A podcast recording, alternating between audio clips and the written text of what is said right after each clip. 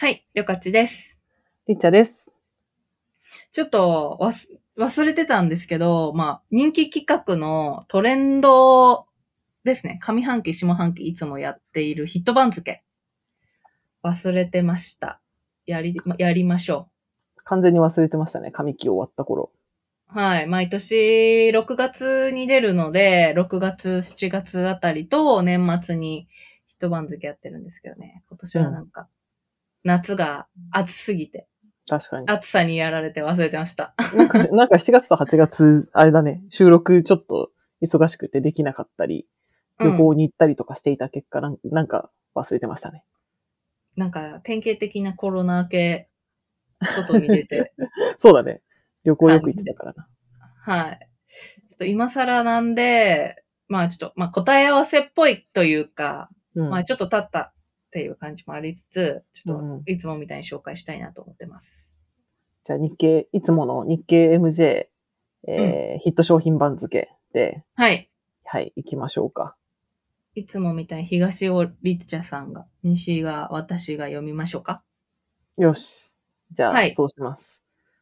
じじゃあ、ゃあ、東からお願いしまはい、す。東は、2023年上期ヒット商品番付で、はい。えー上、上から順に行くんですけど、えー東は、横綱、5類以降、コロナですね。うん。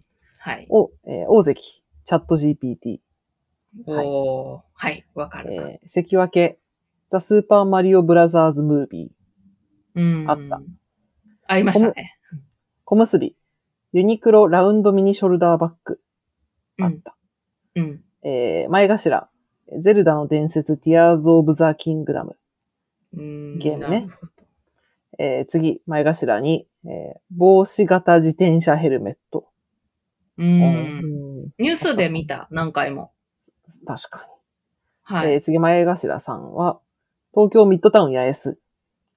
いや、すでに若干懐かしいな。そうなんだ。懐かしいですね。全然知らないや。ゴールデンウィークぐらいに行った。えー次、前頭1、えー、よ、ん4つ目かな ?4 つ目は、えーローソンバイ、ロム化うん、うん、うん。粧品ですね。はい。はい。で、えー前頭最後、5。えー小学生がたった1日で 19×19 まで完璧に暗算できる本。あえ、あー。あ、なるほど。全く知らないんだけど。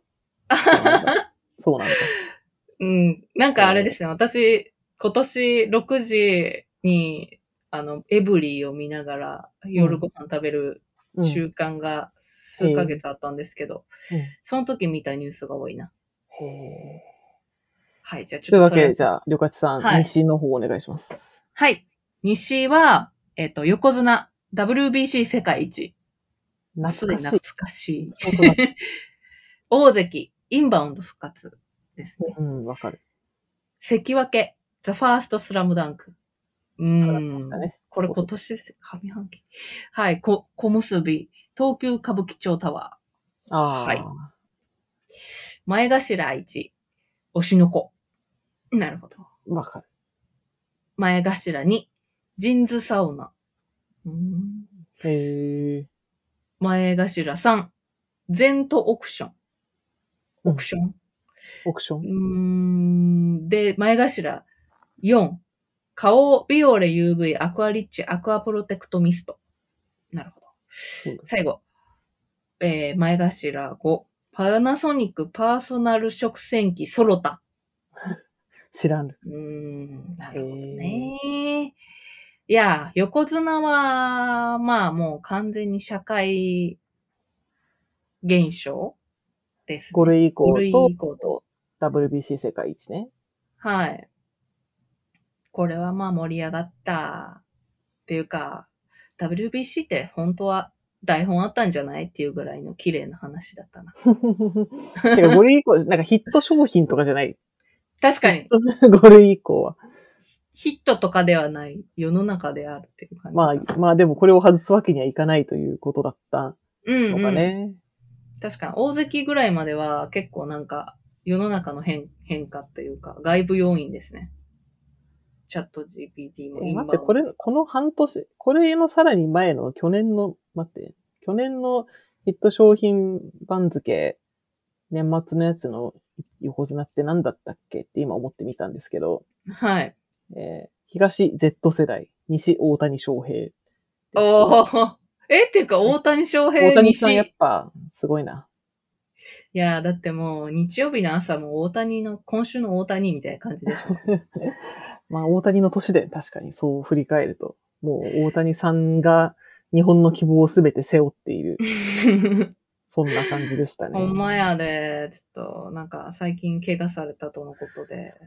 ねなんかこれさ、WBC 世界一をさ、今振り返るとなんか、あそこで、まあすごくす、いい、いい、WBC 世界一めちゃくちゃ盛り上がったけど、うなん、か、あまりにも大谷のこうスーパースタうんうんー、大、谷の一年を見て、まあ別に、に野球詳しいわけじゃないんですけど、なんかメジャーも出て、WBC も出て、忙しくて大変やなって思っていたら、このシーズン 後半になってこう故障してしまって、なんか、で、しばらくはもう投げられませんみたいな、うんなってすごいこう、儚い夢を見ていたんだな、みたいな気持ちになってしまうっていうか、なん確かに。かすごい、ちょっと、ちょっと今これを見返すと切ないところがあるなって思った。ああ、確かにこれ、今見る、なんだろう、メリットではないですけど、今見て思うことですね。3ヶ月経ってるからね、これ出てから。はい。てか今年さ、ー WBC 世界一まあだけどさ、なんか今年スポーツ多くない？ワールドカップやっ、そうそう、サッカーやって、サッカーワールドカップやって、で、WBC だビー野球やって、え、その後この前までさ、あれなんかやってたよね。バスケか。B リーグバスケ、あ、ババスケ。スケか。バスケワールドカップやって、で、今ラグビーワールドカップやってるじゃん。うん。なんか多くない？こんなの多いでけすね。なんかあれじゃないですか、4の倍数。まあまあそうだよね。よまあそう、だからオリンピックじゃない年の、あの、うん間のところで W、ん？ワールドカップやってるから、まあそうなんだけど、なんか、こんなにいろいろあったっけ、スポーツって、みたいいや、でも、全部が、そして強いから、なんか、な。うん。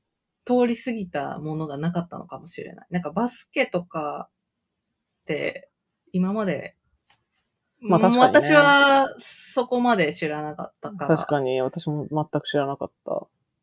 なんか、に全員強いからなんか、見見逃せないみたいな。感じで。はい。全部強いですよね。サッカーも多分今史上最強に強いし。サッカーすごいよね、なんか盛り上がり。はい。もう、多分、いやー、次のワールドカップ大期待。もう今が一番強いって感じですね。よかちゃんは割とサッカー好きなんだっけ？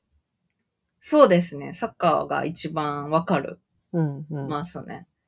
なので、嬉しいです。みんな、今本当にサッカー見た方がいいよという感じですね。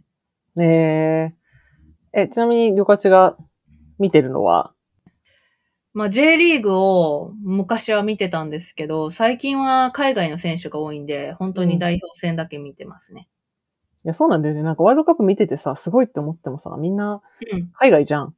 はい。だから、そう、J リーグを見ても、なんか、J リーグをた、たまに見に行くんですけど、はいなん。かそう、知ってる選手率めっちゃ低い。で、あれ、あれ、こ でもこの前 FC 東京のせあの試合見に行って、おー、あの、長友。が、調布調布、わ我が地元調布？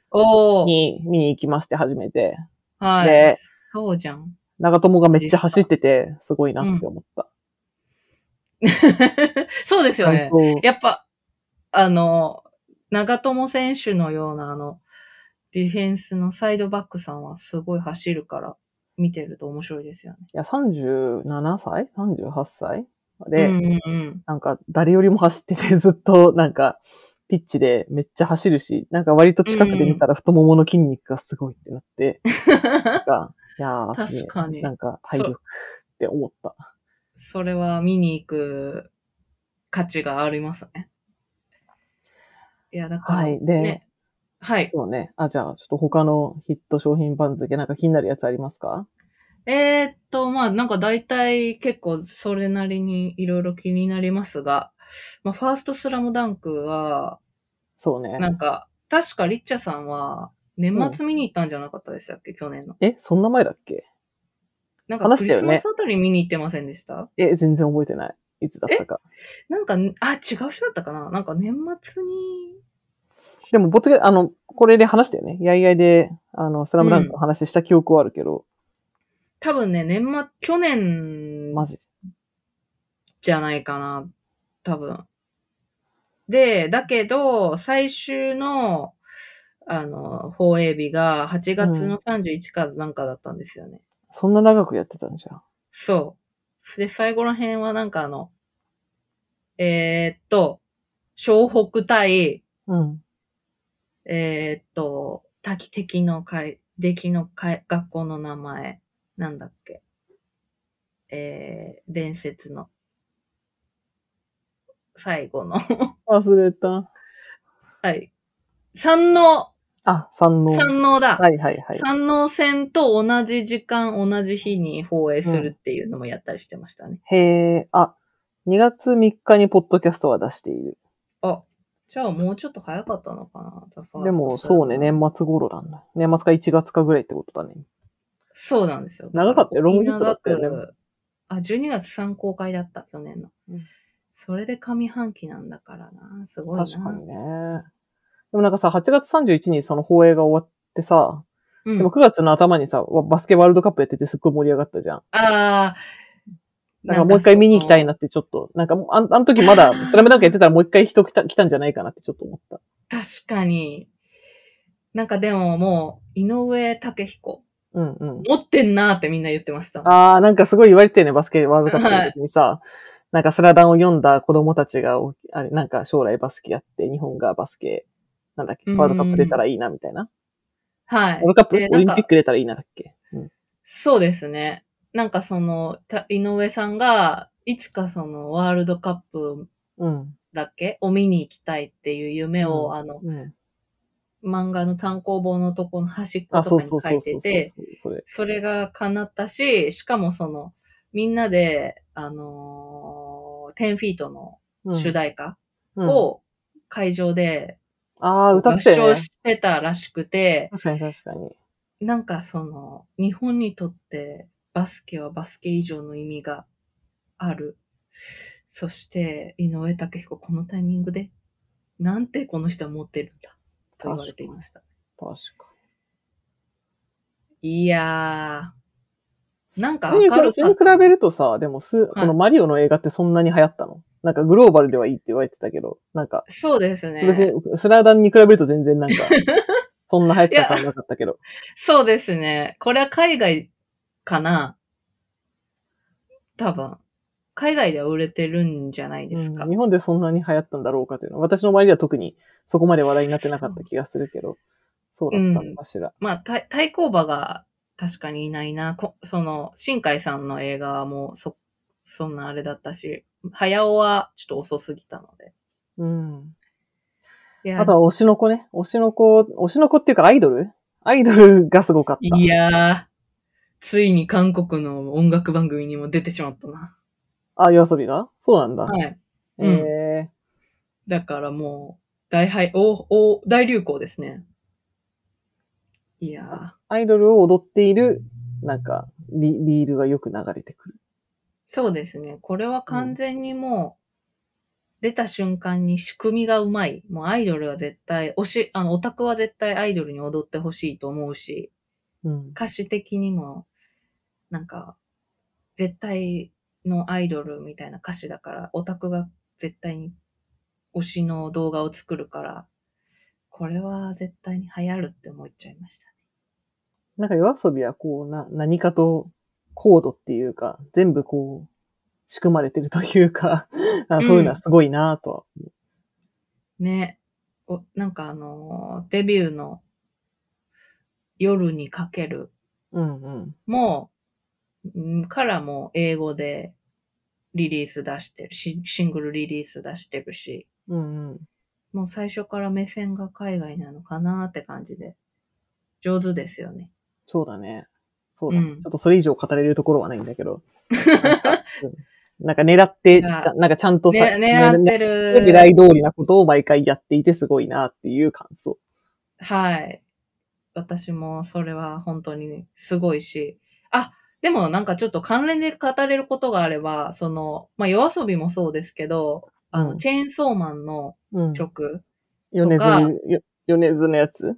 はい。うん。あとは今瀬さんのナイトダンサーとか、あとうんあいみょんの、えー、愛を伝えたいだとかとか、うんうん。今年上半期のトレンドをルカが追加するなら、そういう日本の曲が韓国で大流行したって感じですかね。ああ、そうなんだ。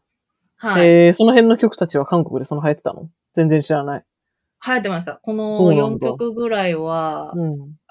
あの、なんかもうアイドルたちが踊って、TikTok で。えー、そうなんだ。K-POP はいアイドルが、え、そうなんです。それ、え、歌詞、で歌詞はさ、日本語のままってことだよね。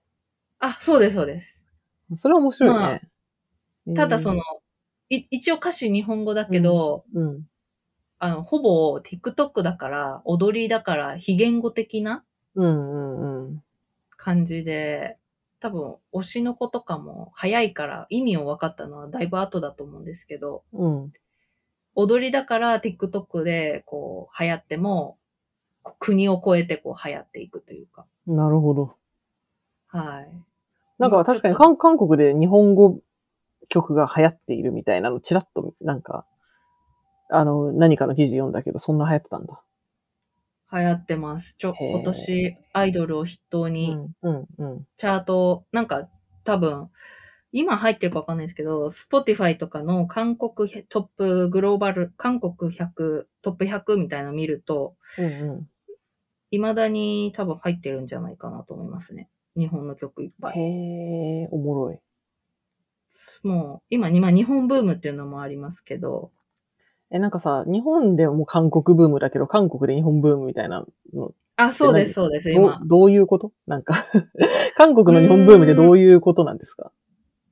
えー、まあでもこういう曲も流行ってるし、うん、うん、あとサンリオとかキャラも流行ってるし、うん、いあの、安いから行くのも流行ってるし、うん、うん、うん。あとデザインとか、なんかその、ちょっとむレトロジャパン感も流行ってるし、うん。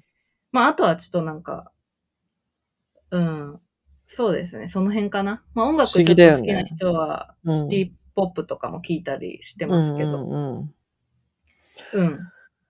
なぜなんだろまう。大あ、大統領変わったからかな。あ、すごいやっぱり、リッチャさんはマクロで捉えてますね。それ以外、あ、いや、あんまり、なんなんか、なんでしょうね。え、でも大大統領変わってあれだよね。前の人の方がすごい反日だったけど、まあ今は別に、うんめっちゃ反日したわけじゃないよね、まあ友好的な方だよね。仲良くなり始めちゃいましたね、なんか。そうだよね仲良くなり始めましたね。うん。いや、でもまあ、まあ、来てる、いっぱい来れるようになったっていうのもあるし。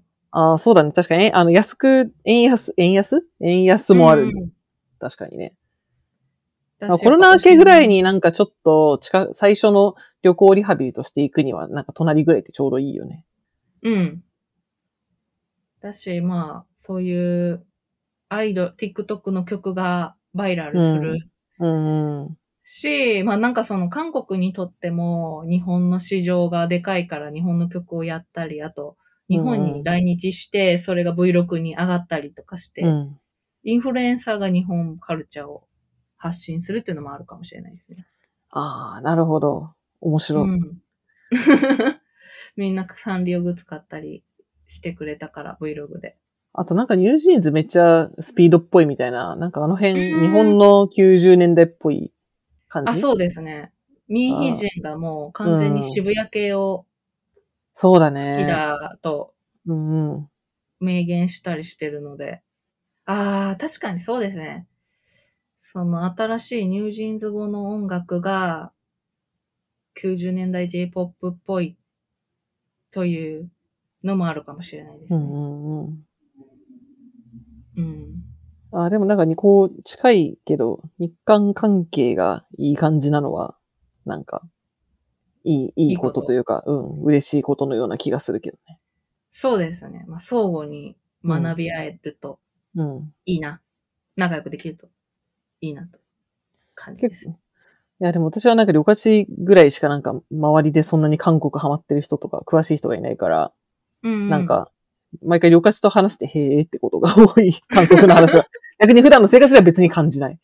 ああ、まうんあでも、なんか、に、似てますからね、カルチャー的に。だから、うんうんうん入ってきてもわかんないですよね。うん。まあ、ああ、でも、あとコスメかな？コスメで感じるのかな、うん。服もだけど、服よりはなんかコスメの方が今日も、なんかあの東急ハンズの、なんだ、コスメコーナーみたいなの行ったら、なんか韓国、なんだろうな。あの、ウォンジョンヨとか、なんかもうそういう韓国、あい、なんていうのかな？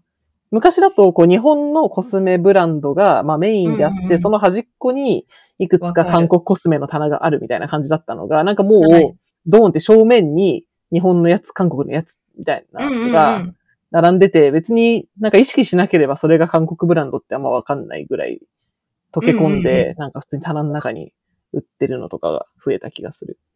ロムアンドって韓国の。あ、ロマンド韓国だよね。そうそう。この中に入ってる、あのヒット番付の中のローソンバイロムアンドってやつは、うんうんうん。なんかまずコンビニコスメがすごい流行ってんだよね。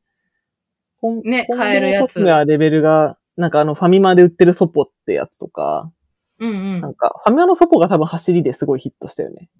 コンビニコスメで。あそうなんだ。うん。全然知らないや。なんか昔はコンビニコスメ、うん、ソポが始めだと思う。そのコンコンビニ用に作るってやつで。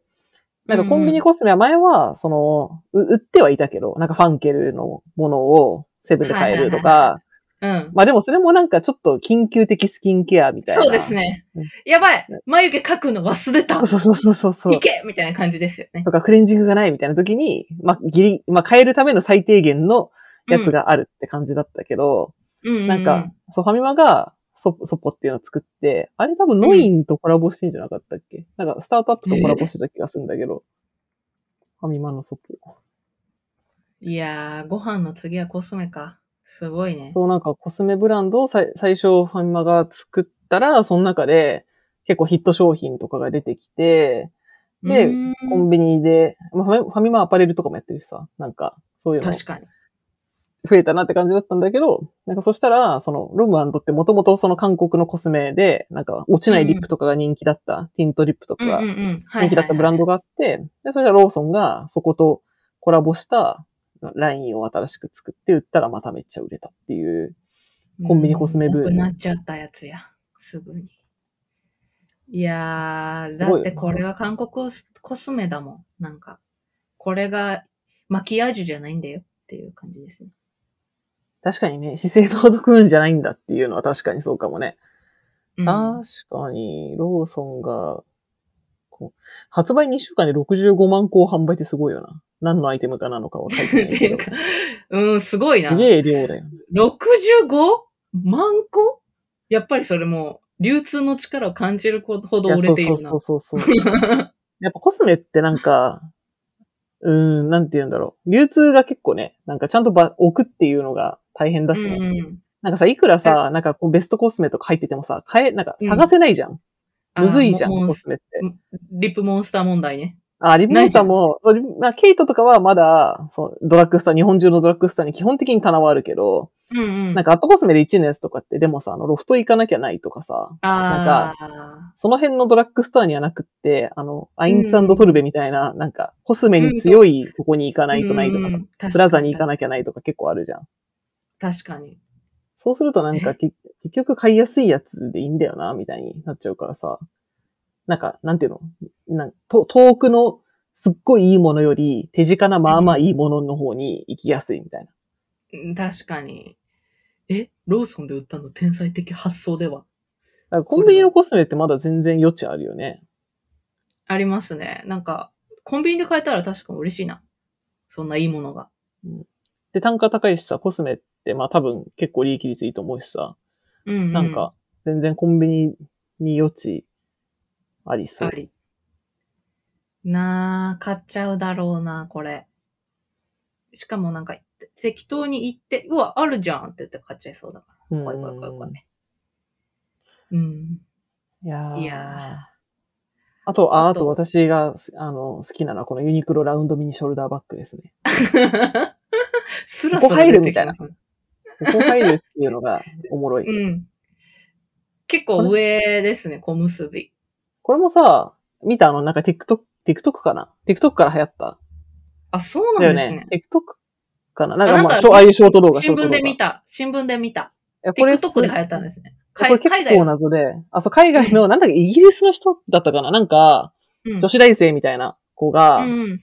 あのーなんだろう、この、この、なんかバナナ型のバッグなんだけど、ラウンドミニショルダーバッグって。なんかバナナ型のちっちゃいショルダーバッグなんだけど、あはい、私もあの犬の散歩バッグとして使ってるんですけど、ずっと。私もお出かけバッグとして使ってます。なんか出た時に、いや、たまたま買ったんだけど、ちょうど売売り始めた頃だったから、はい。なんか、そうそう、そその、女子大生が、なんかそのバッグから、物をこう、どんどん取り出すと、あの、ドラえもんのあー4次元ポケットみたいにめっちゃ入るっていうば動画があって、で、すごいシンプルな動画、すごいシンプルな動画なのよ。なんかはい別にそんな凝ってない、ただ音楽に乗って、あの、こう、物をどんどん取り出していって、ワーオみたいな、こんな入るっていうだけなんだけど、それがめっちゃバズって。それでこれが、このバッグがすっごい売れて、うん。で、なんかユニクロが増産して増産して、で、なんか秋冬バージョンの生地のやつも出してとか、やったんだけど、はい。で、それでなんか、で、私もそれ見、なんかネットで見てたんだけど、うん。そしてユニクロってさ、店舗行ったらライフウェアマガジンってあの雑誌あるじゃん。はいはいはい。ちょっとおしゃれな。な雑誌さ、期間ぐらいで出してる。やってますね。はい。で、あれ結構好きで毎回買い、もらって読むんだけど、えー読み物、うんあれ結構レベル高い、面白いよ。え、読でもなんか敵、ライティングとかレベル高いと思う。すごい。う。なんか、はい、中の人し、なんかき、聞いたことありますけど、こんなに金かけて、すごい人でやってるのかって思ったのに。なんか、春樹コラボの時とかね、めっちゃ春樹のインタビュー載ってたから、すごい。すごなるほど。そで、それに、その最初にバズらせた女の子のインタビューっていうのがあって、えー、すごい。なんか、それが面白かった。なんか、ええなんかこんなことになるとは思ってなかったけど、みたいな。うん。すごいヒットにななってっていう、なんか、その取材行ってるところまで含めて面白かった。えー、いやでも、完璧ですよね、でも。うん。だって、ドラえもんみたいっていう、その、なんだろう、夢の感じと、もう、あれはだっていっぱい入るっていう、そのね、機能的な訴求。完璧な動画ですね、それは。でも最近なんかこれで感じるのは、ここれ海外で売れたやつだから、なんかユニクロが、ほん、なんか気づいたら本当に海外でもめっちゃユニクロ売れてるなっていうのがすごい思ってて、うん。あの、なんかさ、例えばファファッチとかさ、あの、海外スナップ載ってる雑誌とかたまにある、なんかあるんだけど、なるほど。その海外スナップ見てるときに普通にユニクロが出てくるんだよね。ヨーロッパとかで。えなんか、あまあアメ、アメリカはちょっともうおしゃれとかじゃないから置いといて、ヨーロッパの、怒られる怒られる。ヨーロッパのスナップはね、はい。なんか、まあね。の、ストリートスナップで、なんか普通にユニクロ製品っていうのが身につけてる人っていうのが、なんか出てきて、ああ、なんか、で、普通にそれぞれのなんか海外の、まあ、都市の一等地とかにちゃんと店舗あって、うんちゃんと根付いてるのが、なんか気づいたら、すごい高まってて、うんうん。なんか、いやー、ユニクロってマジ、だんだん世界を席巻してんだなっていう。いやー、ね、私も結構旅行行くと絶対ユニクロあるか確認するけど、どこうんにでもい一等地にあるもんな。あるよね。はい。あと、TikTok 見てても最近海外のユニクロ紹介動画いっぱい出てきます。へえ。なんか、うん。でもやっぱ機能的に紹介されてんだよな。なんか、このカーディガンを 5, 5パターンで着ますみたいな感じとか。ああー、わかるわかる。なんか、うん。でもそっちの方が向いなんか合ってる気がするけどね。そうですね。なんか日本、日本の方がなんか結構、機能だけじゃなくてやっぱオシャレ度とか、すごうんうんうんいトレンドとかすごい強いけど、なんか、もうちょっと海海外ってなんか、トレンド気にするのは本当に一部で、うんうんうんなんか機能的なものとか、やっぱ安くて丈夫なものとか、なんかそういうの好きな人多いから、まあまあそれでこの値段のバッグだったらまあまあ売れるよねっていうのはすごい。フィットしてるるね。すごいな。いや、もう、銀座のユニクロもこれを買いに来た外国の方で溢れておりました。これでもわかる。なんか街中で、あの、この、このバッグだって思ってみるとめちゃくちゃ人持ってるから、いや、あ、いな、黄色、みたいな、白、みたいな。ああ、やばー、ちょっと見てみよう。いやー、ちょっとね、最近ちょっとお、いやーもうなんか歩いてると、なんか、うん、この間もそうだったけど、豆ですね。豆ですっていうのをアイコンタクトして歩いていった私と 知らない人が。嘘。これユニクロ豆ですか？豆ですっていうのをアイコンタクトで違うときに。まあでもみんな別にそれが恥ずかしいみたいな感じにまあならなくなったしね。確かに。うん。国民服ですね、本当に。さて、あとは他ね、なんか気になるのあるかな？うーん、まあ、八重洲、私は行ったことなくて、東急歌舞伎町タワーは行ったことあるな。あ、私逆だ。東急歌舞伎町タワー未だに行ってないわ。近いのに。東急歌舞伎町タワー、チャラかった。え、どういうこと？チャラかった。パリピな感じだった？あげてた。なんか、ロボットレストランみたいな雰囲気のさ、フードコートあるよね。そうなんですよ。やっぱ最近のあのネオ横丁うん、うん。文っあぽい感じ。え、ちなみにインバウンド、なんか日本人度とな、なんて外国人向け度みたいなのどっちが強い感じなの？いや、完全に外国人度だと思ああ、それだとやっぱミッドタウンやエスも、歌舞伎町タワーも、なんう。か、あと、あの、これからオープンする麻布台ヒルズ、東京うん。で超でかい商業施設といえば、なんかやっぱ、うん。もう海外向け、外国人向け、高級路線みたいなのが、なんか振り切ってるよね、え麻布台ヒルズはめちゃめちゃくちゃ振り切ってる。ー、えー、そうなんだ。六本木ヒルズ以上に。麻布台ヒルズはなんなんかすごかったよ。あ、すごかったよってあのニュース見てるだけだけど、なんかテナントの感じとか、なんか、うーん。あのとりあえず超ハイクラスっていうのに、なんかもう富裕層に振り切りましたっていうのがすごい、き振り切ってて森ビルってやっぱそういうとこすごいよなって思った。なるほど。確かに森ビルデジタルアートミュージアム。でも麻布台ヒルズはなんか楽しみだな。行きたい。私も、なんか結構テナントはうん。外国もあるけど、なんかうん。日本の人も有名ブランあ、ドね。うんうん。入ってますよね、結構。面白いブランド。なんかちゃんと、な、なんかやっぱセレクトおもろいな、みたいな、あるよね。確かに。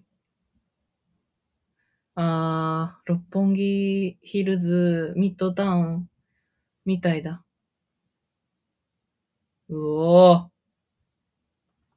うん。やっぱヒヒルズ、私は結構働いてたからかもしれないけど、なんか六本木ヒルズ結構好きだった。というのと、やっぱ森ビル系なんか好きかも。森ビル系すごいですよね、やっぱり。なんかやっぱビルのデザインとか、なんか、うん。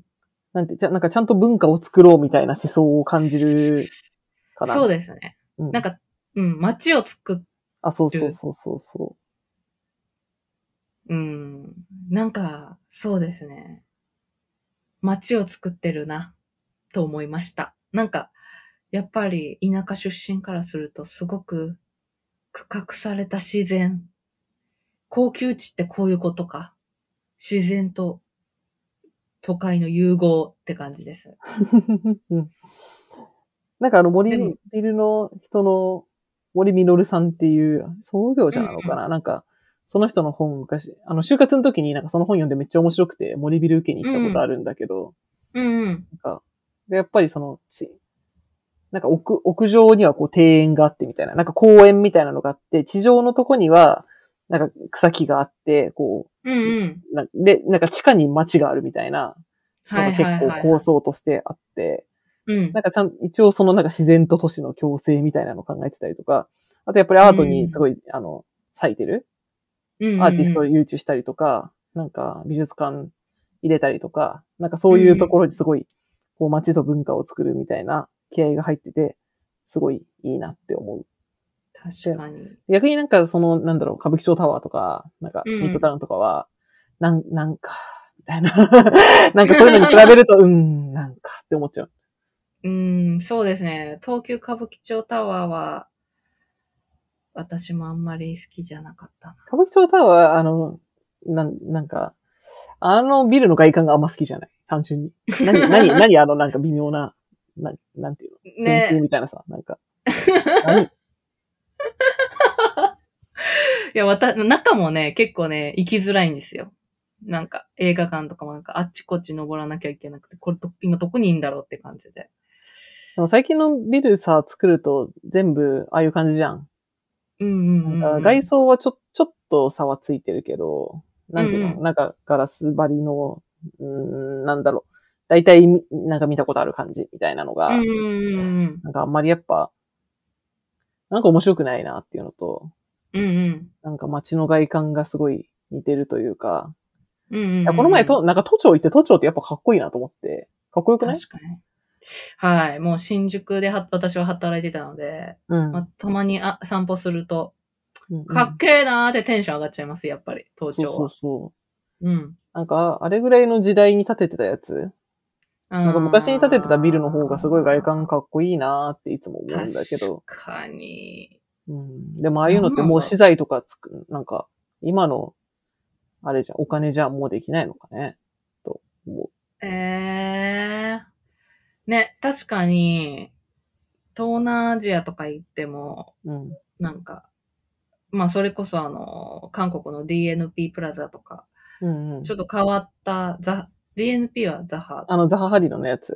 うん。ああ、あれかっこいいよね。なんか、ザハーって感じだよね。そう なんか街中に突然、突然ザハ建築。あーでも国立競技場もさ、いや、ザハだったうんらこういう感じだったのかな、みたいな。なんか今すごい、イイオンのモールみたいな、なんかさ、なんかさ、みたいな、あの、微妙な感じだしさ。うん。なんか全部同やっぱああいじ建材。ね、ザハ建築みたいなのが街にあると、やっぱりなんか、なんだろうな。い影響言い過ぎかもしれないけど、ちょっとクリエイティブな気持ちになりますよね。うんうなんかんうんそういうのが街にあってほしいなっていううん。うん。ふうに思いますね、やっぱり。わかる。わかる。いやー、ちょっと、麻布台ヒルズは無理かもしれないけど、次あたりぜひ、なんかヤバ建築建ててください。マザブラヒルズはちょっと楽しみにしてるんで、はい。私もなん、かその点森ビルはなんか結構、あの、森ビルって感じだし、なんか、うん。いろいろ曲線があったりとか、視線が入ったりとかしてていいなって思うことが多いんで、うん、楽しみ。期待。あれもあの、この前あのソウルで行った現代百貨店？モダンソウル、だっけ、うんうんあれ？うん。ヒュンヒュンダイソウルか。現代、ヒュンダイソウル。ヒュンダイソウル。ヒュンダイソウルなんかすごい森ビルっぽいなと思ったんだけど、あー、中にさ、すい。ごい庭園になってたりとか、うんうんうんすごい曲なんか曲線が多くてこう、ななんて有機的な感じになってて、すごい良かった。いやー、相互に、い相互に関係性がして。ますから。こんな感じかな？そうだね。いや、うんやっぱり面白いな、トレンドは。上半期。はい。何か気になったものがあったりしたら、皆さんも教えてください。まあ、まあ、もうすぐあと3ヶ月ぐらいでもう下半期になっちゃうんで。ほんまやで。ちゃんと紹介します。はい。はい。はい。というわけで、やいやいラジオでは、えー皆さんからのお便りを随時募集しています。